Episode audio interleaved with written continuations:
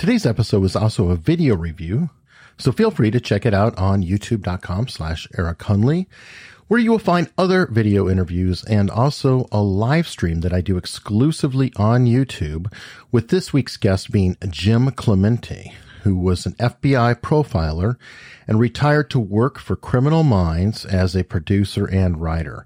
Really a fantastic guy, and we'll be able to answer your questions. Now, also about today's episode, this was actually recorded a while back in a March-ish timeframe, but I really didn't think it would be appropriate to release because it's all about competitive eating. And the idea of having an episode about competitive eating in restaurants when all the restaurants and everything else were closed just seemed kind of cruel and unusual. So I'm really happy to have an opportunity to bring it out now as the country's starting to open. It's Randy Santel, a competitive eater. I think you're really going to enjoy it.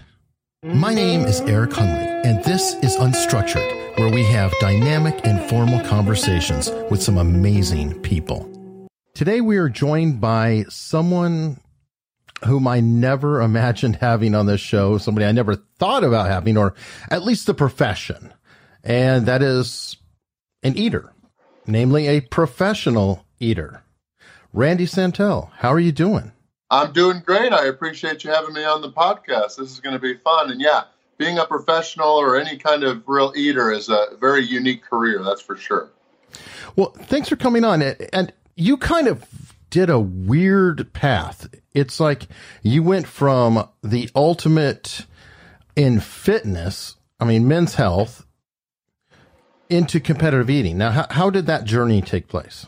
Yes. Yeah. I played sports all my life growing up, and then I played high school and college football. And for a lot of people, I was an offensive lineman. And so I had to be bigger for my sport just to be able to push people around. And after you get done with your sport, especially when you're bigger, like I was, you always kind of wonder what it would be like to be thinner or be smaller or kind of just be sexier and just feel healthier too. So I got into health and nutrition and fitness while I was working in the construction industry, which was my first bachelor's degree back in 2008 from Missouri State University.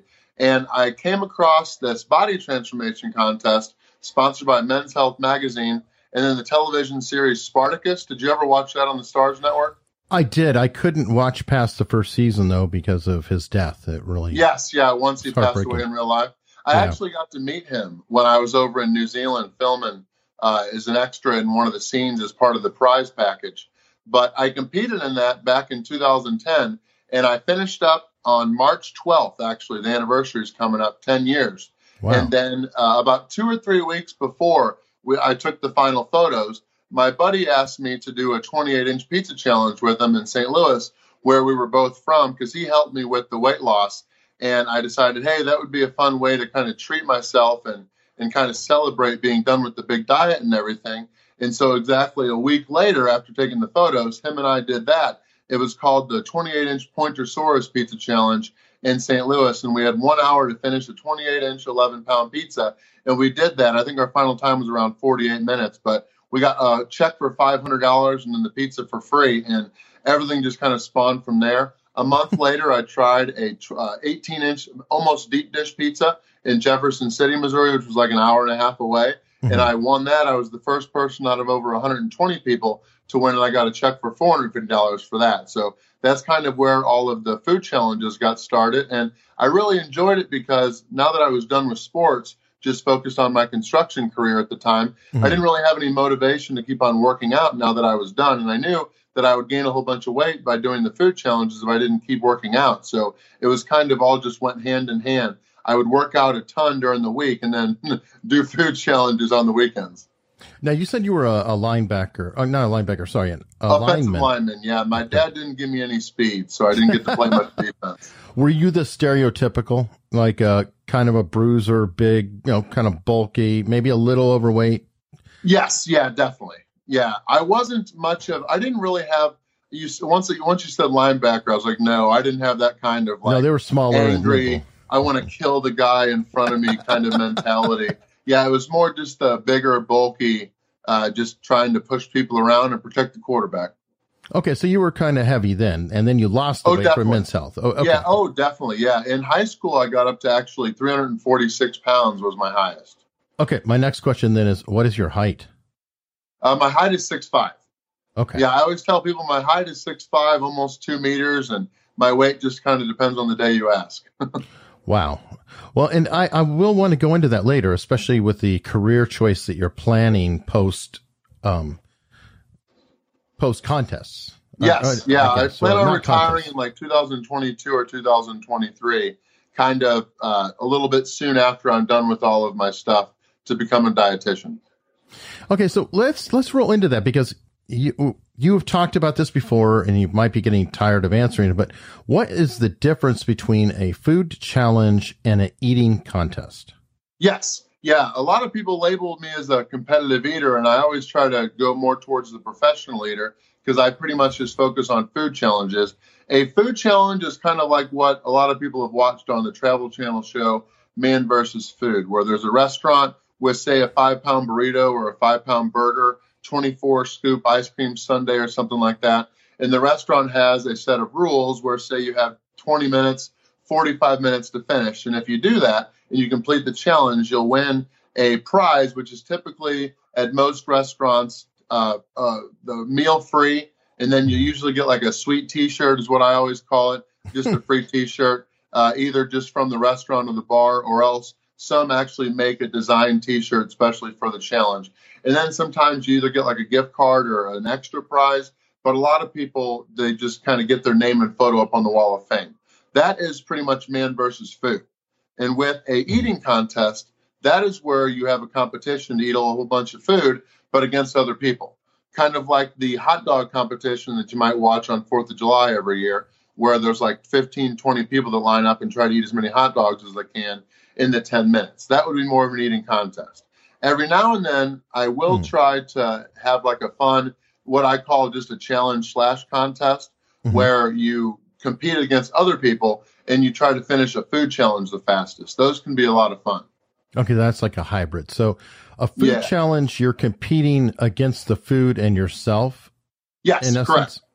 Okay. Yeah, and even I might collaborate with some people for our channel, and I might collaborate with other people with YouTube channels and Facebook pages, but what's most important, it's still Man versus Food.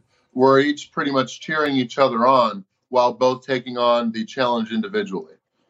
So a lot of people in our videos, they might compare us and say, oh, he beat the other guy or whatnot. But what's most important is beating the actual food challenge. There's sometimes where I might go with like 4 of my friends that are really good, and I might get 3rd or 4th between all of us. But as long as I win the challenge, that's what matters most. Have you ever been? I've got 849 victories of those.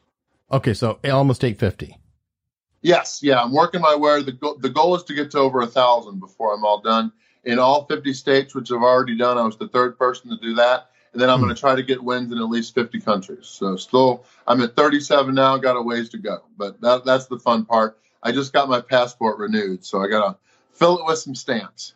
Sweet. Now, have you ever been on the show, Man vs. Food, or made an appearance? I never actually got to be on that show. I've been on a lot of the Wall of Fames in the newer season since it started just a few years ago with the new host, Casey Webb. I've been on some Wall of Fame, but I've never actually been part of any of the episodes. Okay. Hopefully you'll get a chance to get on something like that. That would be fun. Yeah, a lot of people always talk about me having my own show and stuff like that, but I always just tell them we focus on the channels, and it'd be very difficult to kind of get another food challenge show going now that they've already had. It's already kind of had its past time of Man versus Food, and then the Food Network has had a couple spinoff shows and stuff like that. Yeah, that makes sense. Now, you've managed to monetize this through YouTube, I'm guessing, and maybe some sponsorships, because $400 in a contest or $500 when you're traveling, that's just not a lot of money. No, especially I've done like 3 or 4 food challenge tours lasting almost 2 to 3 months where I think a couple of them cost over $14,000. So yeah, no, it's more than just the $100 gift cards that you get every now and then when you do a food challenge. We've got over 1 million people following on Facebook now. That page got monetized in June of 2018. So life's been a lot better since then. But originally, from the start, we monetized on YouTube. But really, we were doing it mostly for free. And really, I was doing all the construction stuff, which was my first degree, like I said, back in the day, using all that money that I made to fund all my trips and everything I was doing for the food challenges. So from 2010, when I started, pretty much into 2017, it was definitely not any kind of profitable thing where we were making any money. I started in 2010, like I said, and then my friend Magic Mitch Dombrowski, he did all the editing early on by himself from 2013 to 2016. And then now we have another full-time editor as well, my friend Arthur, that lives near me in Springfield, Missouri. Between Mitch and Arthur, we're doing 4 videos a week now, which is a lot more than we used to do. But even Mitch, he was working for like no money back from like 2013 to 2016, really. He was living with his grandparents at the time, and I was living with my mom and dad. So I did that until I moved back to Missouri State University to start my another degree. But yeah, no, money was tight. We were just doing it for the love of it back then, knowing eventually it would grow into something. Okay, so you did have plans. I was going to say, how do you stay motivated? But I also think in my head that there's these crazy runners, of which I am when I'm in shape, who like to do these 50-state marathons. So is those guys are nuts. I've actually had arguments about this, not like heated arguments, but sure. There was an ultra marathon runner trying to tell me that I was crazier than he was. And I said, I would rather do 500, or I would rather do 100 food challenges than try to run 100 miles or whatever those crazy guys run. I mean, I would never, I'm into cycling, but the whole running is just all nuts. Okay. But is it a similar thing where you just have this crazy passion that you want to check these boxes? I would agree. Yeah. And yeah, it is a sport. Along the same lines. Yes, definitely. I agree with that. Yeah. Like, I want to get to 1,000 wins, and there's no chance of me stopping until I have to, or else until I get it. Okay. Well, speaking of pain, you brought up ultra running. That can be very painful. Marathons are very painful. If I overeat, I don't know about marathons. I think a 5K is painful to some people. Actually, a 5K is more painful than a marathon sometimes. Oh, yeah. Well, because you hit the wall and then you're... Well, no, you're going all out. Yeah. In a marathon, you're pacing yourself in order to cover the distance. Sense. 5K is just go, and you're running extremely hard. So good point, actually. 5K is... I appreciate you filling me with knowledge. I didn't really think about that. But yeah, I can see it being more of a coast when you're doing the long distance. I wouldn't call it a coast either, but yeah, it's strategy. It's funny. The longer it gets, the more it's about strategy, which I'm guessing is, again, I could draw parallels to what you're doing with your eating. There's got to be a lot of strategy involved. Oh, yeah. Yeah. If it's like 6-7 pounds, sometimes 8, close to 9. Yeah. I guess you're very right there. There's definitely some parallels of trying to make sure that not only you have the stomach capacity and that you're ready, but also that you have good strategy in order to finish, because you might not have a good strategy and you might overdrink on the liquids or something, and a normal challenge that you are able to fit into your stomach, you lose just because you drank too much liquids or something like that, and you don't have the stomach space anymore. Yeah, now you've mentioned... consuming a whole ton of watermelon at one point in order to kind of blow your stomach out or expand it as much as possible ahead. Is that deliberate so you get the least amount of nutrition at the same time, or sustenance, so you're really starving by the time you go into the contest? Yes. Yeah. Back in the day, that's how I used to train. I lived in Kansas City, Missouri, and with like a 5-minute drive away was an all-you-can-eat salad bar for like $6.99. So I would train a lot doing that, just eating as many plates of salad and fruit as I could, just because with the fruits and vegetables, it's highest volume, lowest number of calories, because I was always prone to gaining weight. So if I would go to an unlimited pizza buffet or a Chinese buffet or something like that, I would gain a lot of weight. But about 18 to 22 hours before your food challenge or your eating contest, you want to have what I call on the website foodchallenges.com, that I've written a whole bunch of articles for, a max out meal, where you just max your stomach space out as much as possible, hoping that you eat more than you're going to need to during the competition, just to make sure that you train and you prepare your stomach muscles to be able to relax and fit all of the food that you want to into it. So you'll do that about, like I said, 18 to 22 hours before, usually during the evening, because a lot of the food challenges you might do are like a late lunch or dinner or something like that. So yeah, you don't really want to have, you want to fast pretty much until the food challenge. So you might have some coffee in the morning, or if it's a really late one, dinner, or just if you like to eat, maybe have some yogurt or a protein shake or something, just for some sustenance, some calories. But mostly other than that, just water, and then just make sure you're kind of empty, but still hydrated and feeling good for when the challenge comes. All right. Now let's talk pain, as I was going into earlier, because speaking for myself, if I eat too much at a meal, like, you know, oh God, that's so good, and I have those extra few bites, I am miserable. And for a while after a meal, you have to suffer a bit to consume as much as you do in a sitting. One of the funny things for food challengers, especially after you get a couple under your belt and you become cocky, is you'll do a little bit of cocky. Won't say everybody gets cocky, but you start to realize your limits. And when you do a food challenge, it's a lot lower than your limits. You might get cocky by the restaurant will offer you a dessert or something. You'll be like, oh, yeah, yeah, yeah. So what's always funny is when you do a food challenge and you get done and you still feel okay, just because you've done ones bigger before. But then the restaurant brings you out a big dessert, and then you just eat extra stuff on top of it, and then you feel like crap.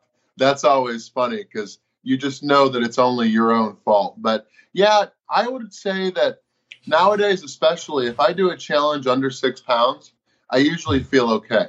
But if it's going to be over 6.5, 7, 8, where I know I'm just going to be really close to my full capacity, yes, it can be very difficult. But also too, I've been doing it long enough that you don't really, I guess, feel it too much. The worst is when you lose, because then not only you feel awful physically, but you just feel like a loser mentally too, especially with all the subscribers and stuff that we have. Losing in front of 60 people sucks. So usually when that happens, I'll just go to my hotel or wherever I'm at and just lay down the whole rest of the night, watch a movie or something, and just let it all digest. But one of the big things for me is, because I tour all the time, I might finish a food challenge, and then, it does help that I stay afterwards like an hour or sometimes 2 hours to sign autographs and meet and greet with all the people that come to our events. But sometimes afterwards, I've got to go on a long drive. So I might eat like a 6-pound sandwich, and then I've got to drive 6 hours to halfway to my next destination. So to help with that, I actually take digestive enzymes. Okay. So because the thing with, like, after your big meal or whatever, say Thanksgiving or whatnot, you feel tired afterwards because your body is using all of its energy to digest all the food. So I don't want to just fall asleep at the wheel while I'm driving. So the digestive enzymes help with all that to make sure that I don't feel too tired afterwards. Ironically, there's another parallel to running. And this is stuff you can study in your with dietitian things. But when running, especially in a marathon, your stomach shuts down. So. Oh, okay. Yeah, I learned about that in sports nutrition, because that's one of the things that you guys have to worry about, especially the long distance of you got to eat the right things, or else your body's going to mess up, or else it's going to come out the end you don't want it to. Wait, yeah, both of those. And it's ironic. It's like we're on opposite sides of the same scale, I guess. But so how do you recover from it? Besides the enzyme, and I worry, you know, without getting too graphic, is it a bathroom involved or no? No, not really. No, I try not to do that. There are some eaters, of course, that don't really want to go through all the exercise and stuff to manage their weight, so they do it other ways. But no, I try not to ever get sick or throw up on purpose or anything like that. It happens sometimes, of course. Sometimes food just doesn't sit right. Sure. But one of the things I do is, and a lot of people do this too, but once, let's say, even if you're full, eventually it's going to start digesting. So once you get to the point where you can start drinking some water, the water helps to really settle your stomach, get enough water to your system to keep it hydrated and running. But then, plus two, the liquid runs through you a lot faster. Plus two, another thing is a lot of the food challenges we do are just loaded with sodium. Mm. So you might, there would be times where I could gain 20 or 30 pounds in the matter of a couple of days, but then drink a ton of water for the next couple of days and be right back to where I was. So that's one of the things, too, is that you might go a couple hours after a challenge, even though you're just full of liquids and everything else. But just because of the sodium retention, you really don't go to the bathroom much. So that can suck. I might wake up in the morning and my ankles will be swollen or my hands will be a little bit more swollen just because I know of all the sodium and water that I've been having. Wow. And not to dwell on the bad points, but you mentioned how it really sucks if you lose. And, drama is always interesting and good. Can you describe one time you lost and what it all happened? Oh, yes. Yeah. One of the most depressing times ever. I was in Athens, Greece. And I don't know what it was, but the Greeks did not want me to win any food challenges while I was there. I was 1-2. I won the first one barely. It was a team challenge with my friend Mitch. But then the other two, I got my butt kicked. And on the third, it was in central Athens in this really nice area. And I don't know, have you ever been to Greece? I have not. The people there are absolutely beautiful. I mean, there's just 8s and 9s walking around normally. The 10s and 11s and 12s on a scale of 1 to 10 come out on Fridays and Saturday nights. So it was crazy. But I specifically asked the restaurant to make sure that I was there while they made the burger because I wanted to make sure everything was okay. They mostly spoke Greek and not too much English. So I wanted to make sure that there was no crazy translations or anything, even though I had our Greek friend with us. But I went to the bathroom just to get my the uniform that I wear on and everything like that. And I came back and all the burgers were already cooked and already made. And my buddy Mitch that was videoing everything, he just looked at me and he just shook his head. And I just knew it was going to be way too big to finish. So there was 150 people maybe all watching outside. Just so many beautiful people. I was expecting this awesome night. We were going to party in Athens afterwards, but then I just got my butt kicked. Wow. Neither myself nor my friend Damos were able to finish. And I would say I've probably lost maybe 30 times over the years, I guess. And a lot of them were last year in 2019. But I would say probably half of them are from me getting sick, which is disqualification, and that's what happened then. So some of the times I know that I'm not going to finish, and so there's no reason to really just keep pushing. So I'll try to do the best I can, but I won't give that last 5% or nothing. But if I do think I can finish, I will try to go the distance. And if some food and some bite doesn't sit right, there's a whole lot that comes up. And yeah, it's more embarrassing the first couple times. Once you get used to it happening and that, it becomes a little bit easier. But wow. But if I do think that there's a risk of getting sick, I'll look at the restaurant and make sure that they have a bucket ready or something so that it doesn't get gross for the spectators. That makes me think of Monty Python and the Meaning of Life. Just thin wafer, Monsieur. I haven't seen that one, but a lot of people also think of the movie Stand by Me. Yes, the pie eating. Yes, yeah, where he takes the castor oil or whatever beforehand and then just starts chucking everywhere and making everybody else sick. Yeah. Well, while we're on the Greeks, tell me about Atlas. You say Atlas, or introduce yourself as Atlas in the start of your videos. Yes, yeah, I've actually had that from the very beginning.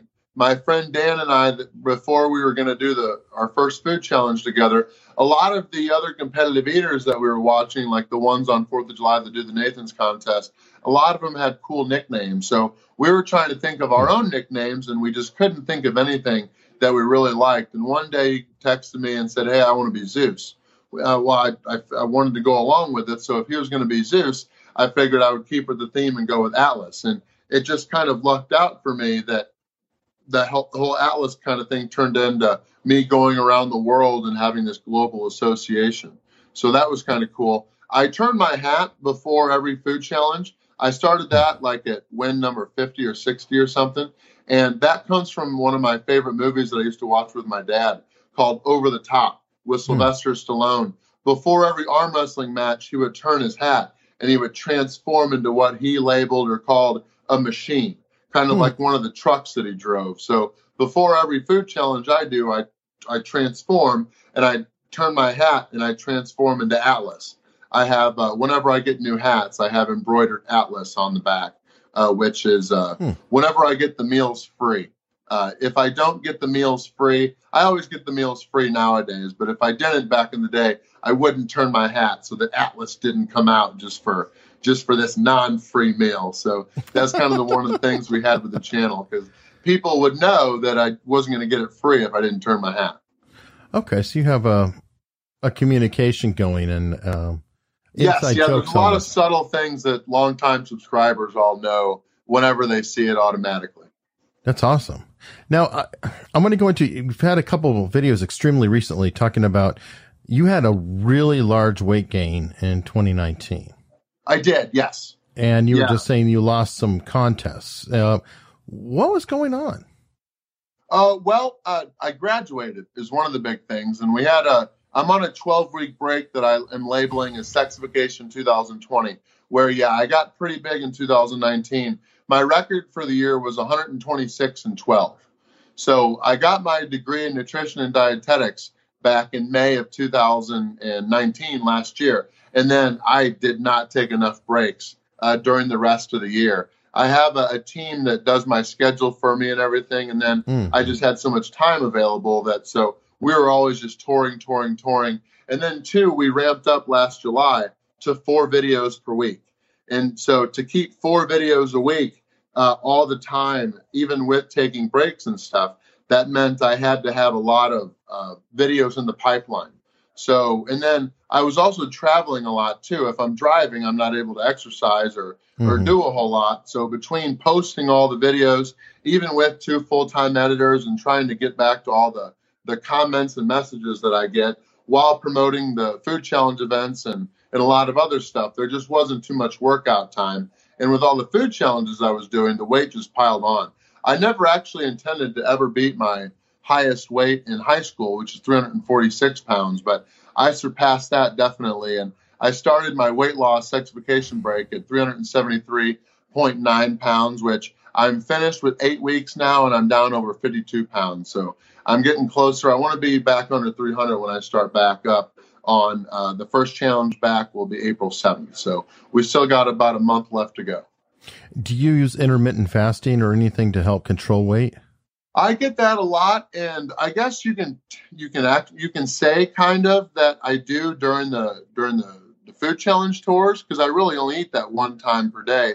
I used to do 2 a days, but I don't really anymore just because I'm going on my 10-year anniversary is this upcoming March 19th. So I don't, when I'm on my diets, I eat whenever that's one of the things too, is I like food. And so I'm only able to really eat during my food challenges that 1 or 2 times per day. And I'm not even really able to enjoy it because I'm trying to eat fast and all that. So I eat multiple times a day usually. And plus too, I ride, I'm into spinning. For my graduation present, I got myself a really nice spin bike, Stages SC3. And then I use an app. So I'll ride probably 10 to 12 hours a week, like 4 or 5 times a week, in addition to lifting 3 or 4 times a week. And then just some other things that I'll do, abs and all that other stuff, which when I'm not traveling, I have a lot more time to do all that. So I'm at 320 pounds basically now. I've got about 20 more that I want to lose during these next 4 weeks before I start back up again. And then the goal won't be to lose. It'll be just to maintain. And I just got a new van actually that I'm naming Pegasus to go along with the Greek mythology theme. But I'll be able to take my spin bike with me on the food challenge tours. So I'll have a lot easier time actually getting workouts in. I'll still have a gym membership, but most gyms, unless you want to pay a lot of money, have awful spin bikes. And it gets super boring to try to walk and you don't burn as many calories or anything. And being this big, I'm not going to run. It would be very difficult on my joints. So, and I just can't run that fast. I always follow the song, gangsters don't run because gangsters can't run fast. But no, we're going to be clustering events as well, too. So there's not going to be as much drive time in between the events. So I'll have more time to exercise. And there's more people on the team, too, helping with all the publicity. My friend Whitney joined the team, is helping with all our communications and stuff like that. So 2020, I'm definitely not going to be gaining as much weight as I did in 2019. Yeah, essentially your weight is almost doing the seesaw thing, and I can't help it. It is, yeah, yo-yoing, if you want to call it that. Oh, yeah. Sorry. Oh, no, seesaw is fine, too. I can't help but think of The Biggest Loser and how the contestants on there, they've done a lot of follow-ups on there that almost, I think all of them save one or two, have gained all their weight back and more. And there are questions whether their metabolism actually gets torched in that time period. Does that concern you at all? Oh, let's see. Yeah, I also have a lot of people that compare me to like Christian Bale and Tom Cruise for like their roles in Castaway. I can't think of his name, but there's been others too, where like Tom Hanks has diabetes now and stuff like that.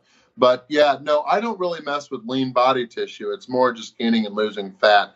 But yeah, I've heard that because my dietetics teachers have talked about it as well. I think there's a little bit more to it, though, with The Biggest Loser people, is that they're not taught as much about nutrition.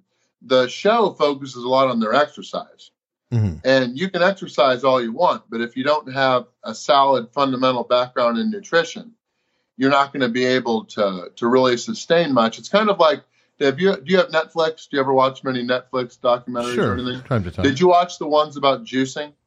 I did not, no. A guy from Australia, the first one was like an infomercial for juicing almost, but I really liked the series because there were two of them. And in the first series, they had like three or four success stories about all these people that just switched to only juicing and they lost all this weight. Mm-hmm. But then in the second, they kind of followed up with those people and they never really learned too much about how to balance their nutrition normally. So once they got off that juicing diet, a lot of them gained all their weight back too. So it's just more. Also too, people get burnt out. I mean, if you're going for that one goal of becoming the biggest loser, nobody cares really what techniques you use to get there. Right. It's about achieving the goal. And so once you're done achieving that goal, you got to have more motivation to keep on going. And a lot of the times without that extra external motivation on there to win and not look like a jerk, or not a jerk, but a jackass on the show in front of everybody, you might you're on your own and it's not going to be as easy to keep on working out and manage your diet. So I think that's definitely something that could potentially happen with the metabolism. But I think for a lot of the people like on The Biggest Loser, I think it's definitely a multifactorial issue. Do you ever burn out? No, I don't. I was getting close because I get the question a lot of do I ever get to a point where I hate traveling? And I've never gotten to a point where I've just hated travel. It's the food challenges. You get to a point eventually where, because I know what I could look like if I didn't do the food challenges and if I just focused on my health and ate right and all that and had some other career. But also at the same time, I know why I'm doing this and what it's all leading up to. So it's kind of easy for me. But the good thing is I know that the tours are finite and that they're going to end. So we usually schedule them so that by the time I'm about to be burnt out with all of them, that's when the break happens. And then I'm able to refresh during the break. Why are you doing it? Well, it's because since 2012, I've always kind of had this goal of using the food challenges and all my professional eating stuff to grow my social media as kind of the marketing plan to get everything ready for once my book and everything that I'm working on in nutrition education system is finally ready. That's going to publish. Now, my original goal wasn't to become a dietitian, but I did all the research and kind of decided that if I didn't become a dietitian, a nutrition certificate or something like that is kind of half-assed in the reality of it. So in 2015, I committed to becoming a dietitian. But then I'll be a dietitian finally in like 2022 or 2023. I decided to take a break. I got my schooling done in May of last year, like I said, but I decided to take a break rather than do the, we have to do a 1,200-hour internship in order to become the dietitian. And then we have to pass the credentialing test too. But I decided that it would be much more efficient to do all the food challenges I wanted to do before actually becoming a dietitian, because doing it as a dietitian, doing a whole bunch of food challenges and being a professional eater, that would not be that'd be frowned upon by a lot of people in the community. So what I'm doing is all these food challenges, growing my social media so that I'll have a couple million followers on both YouTube, Facebook, and Instagram, and some of the other social platforms that still I've yet to develop, for once the time comes that it's time to switch over, retire from all the things I'm doing as a professional leader, and then I'll use all my social media as a platform to better help people understand fundamental nutrition and weight management. Does the contradiction bother you at all right now? Are you doing anything to help you? Because I would worry about people getting the wrong message. There's a distinct contradiction between dietitian and food challenges in my mind. Oh, definitely. Yeah, no. And that's why when it's time to be a dietitian, I'll be the 250 pounds. And I won't really, I won't be, as a practicing dietitian, I won't be doing the food challenges. I'll be mostly using that as all my past experience, in addition to the education that has helped me develop all the stuff that I'm talking about, which is not really going to be based on opinion. It's going to be more on, dietitians always call it evidence-based. So evidence-based, but also experience-based. So the food challenges is what will be used to help me relate to people, because right now there are zero dietitians with any kind of presence on major social media platforms besides Instagram, which is just photos and stuff. There's no dietitians on video platforms, and so many people are switching over to video platforms and podcasts and stuff for a lot of their health information. And the people going to the internet for health information, they're getting their nutrition knowledge from fitness-oriented people who also happen to offer nutrition advice. So it's finally time to start getting some dietitians on social media too. So when I become a dietitian, I'll be the number one followed on social media in the whole world. So it'll be a big responsibility that I'm trying to make sure I'm ready for. Do you push the message, though, that you're a professional, as in don't try this at home, kids? And I'm being serious, because I do make sure that I never actually recommend it. And that's another thing, too, is people might try one food challenge or two food challenges, but there are very few that actually take it seriously and get into it. And there's nobody currently that is taking it even close to as seriously as I do. The number two guy in food challenges, he's pretty much retired now, my friend Ramsey. Okay. I think he got up to almost 400, but there's nobody even close to the 829. Okay, because I worry about, I mean, there's almost a fetishized aspect of eating, and even like gainers and feederism communities and things like there is. Yeah, back in the day, I used to have people wanting to, and actually, too, there's some Randy photos from 2019 circling around Tumblr and stuff with for people in that community that like to see bellies and stuff like that. My friend, Magic Mitch, that goes on all the tours with me, he enjoys taking photos and posting them for other people's enjoyment. So some of his photos that he's posted has been taken and put on other places online. So, and I know he gets a kick out of that. I don't mind, because it doesn't bother me. But a lot of people, and I'll get messages on my Instagram of telling me, hey, don't take a break. You are so sexy. Keep on eating. Try to gain another couple pounds. Just become a real power eater. And I'm like, whoa, buddy. I just say thanks for your support. I appreciate it. But I mean, I don't really get too into that, because I've always known that once it comes time as a dietitian, I'll be weighing around 250. I was 225 pretty much when I did the two transformations that I've done, but getting down that low just isn't sustainable. Being around 240 to 250 will be a lot easier to maintain, and I'll be a lot happier. Okay. To wrap things up, what is a question that people should have asked you or should know, but nobody's ever asked you? I actually hardly have many people really ask about my why. Like, I've been doing this for 10 years, and it's an incredible what I've all had to do to manage my weight and stuff, and hardly anybody ever asks that. A lot of people actually think that I do all these just for free meals and sweet T-shirts.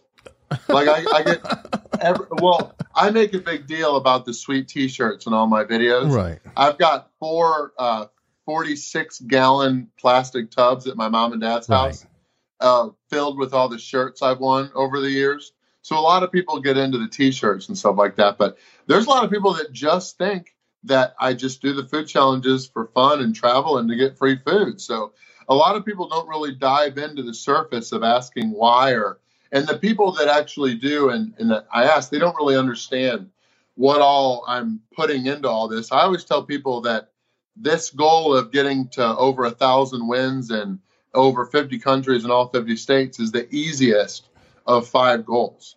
And so, which I never really discussed those or anything. Those will all be more of once the book and everything else comes out. But yeah, there's just, it's, I mean, it's really a not a society thing. I don't want to just relatively say that, but people just think a lot on the surface now.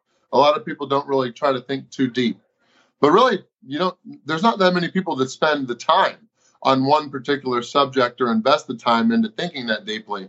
More people just try to get into a lot of things on the surface level. So do you know what I mean? Do you understand what I mean by that? Yeah. Sure. And I mean, that is the most important question, because it is an unusual pursuit. Yes. Yeah, that's for sure. Yeah. And that's, the funny thing is too, is a lot of my friends and everybody, the friends that I still do have and keep in contact with, they've all got normal jobs. I don't really have anybody that's just kind of an oddball like I am, other than the food challengers that I follow and stay in contact with. But even then, I take it a lot more serious than a lot of those people. I guess so. Good Lord. But like I said, I don't recommend. And even the diet that I'm doing right now, like I've lost 52 pounds in 8 weeks. I mean, I don't recommend going that hard to people. Right. So I always tell people that, you know, most people with families and responsibilities and stuff. I mean, I'm one of the few people, I'm 33 and a half, and I've got no debt, no responsibilities, no family. And I've been single since 2012. So, I've got a lot of time, and especially since this is my job pretty much, to keep my health. And I'm not going to have much success with the nutrition education system if my health's in poor shape. So, health is a big focus for me. Good. And I hope you are sharing that message. Oh, I do. Yes. Yeah. Well, it's hard too, because, and not that it's a kick to my ego, but it's definitely a humbling thing to be able to respond to some of the comments that we get on our videos, because there are a lot of people that just think I am a total dipstick. I mean, the ultra simple advice that I get in comments is just crazy. Like, oh, I don't think that you're doing enough. You need to do more exercise. And that's like the advice that I'll get. I'm like, in order for you to think that that was advice that I needed, you have to think I'm so stupid, like to the point where I can barely sign into a Gmail account.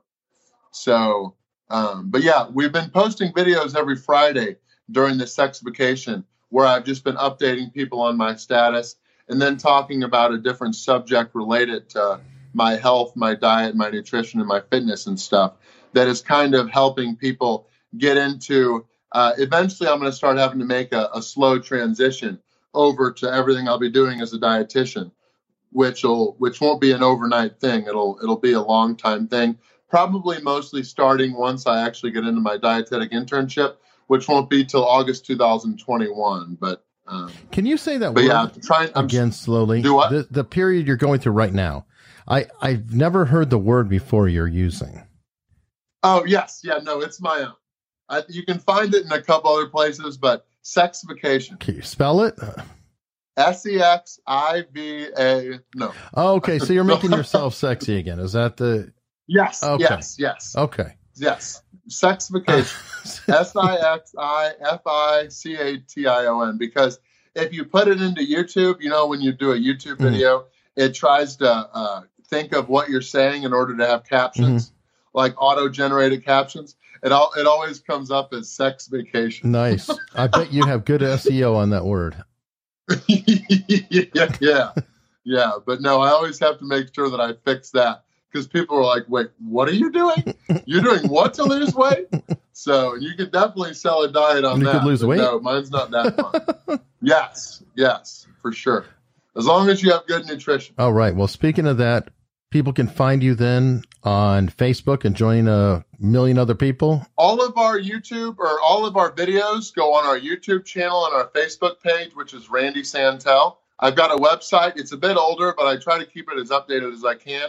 RandySantel.com. And then if you have any questions related to food challenges, if you're even wondering where a food challenge might be around you, we have a global database.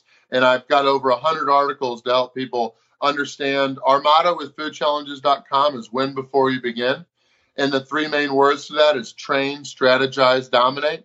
And you can use it for really anything, because with a food challenge, if you've got your stomach capacity trained and able to fit all the food that you have to eat, and you have a proper strategy going into it, you'll be confident enough to know that you're going to dominate. So it's kind of a mindset thing. But everything related to all of that is just on foodchallenges.com. And then I've got Twitter, Snapchat, everything's Randy Santel. If you want to follow any of my workouts, any of my spin stuff or anything like that, I've got Strava. It's my full name, just Randall Santel. Awesome. Well, Randy, thanks so much for coming on. Hey, no, I appreciate you having me on. This has been a lot of fun. Hey, thanks again for listening. And let's keep the conversation going. You can find me all over social media, Twitter, Instagram. Well, you won't find me there very much. Facebook, to a degree. You can always find me as Hunley Eric on all the services. And I'd love to talk to you and keep the conversation going. In the meantime, if you want to listen to a couple other great shows to entertain you, check out my good friends at Grumpy Old Geeks. That's Jason DeFilippo and Brian Schulmeister. And, of course, the legend himself, Christopher Lockhead, has two shows, Follow Your Different and Lockhead on Marketing. Chris is a fabulous resource, has a freewheeling style of chatting and having a conversation, and I think you will really enjoy it. Thanks again, and I hope to see you next time.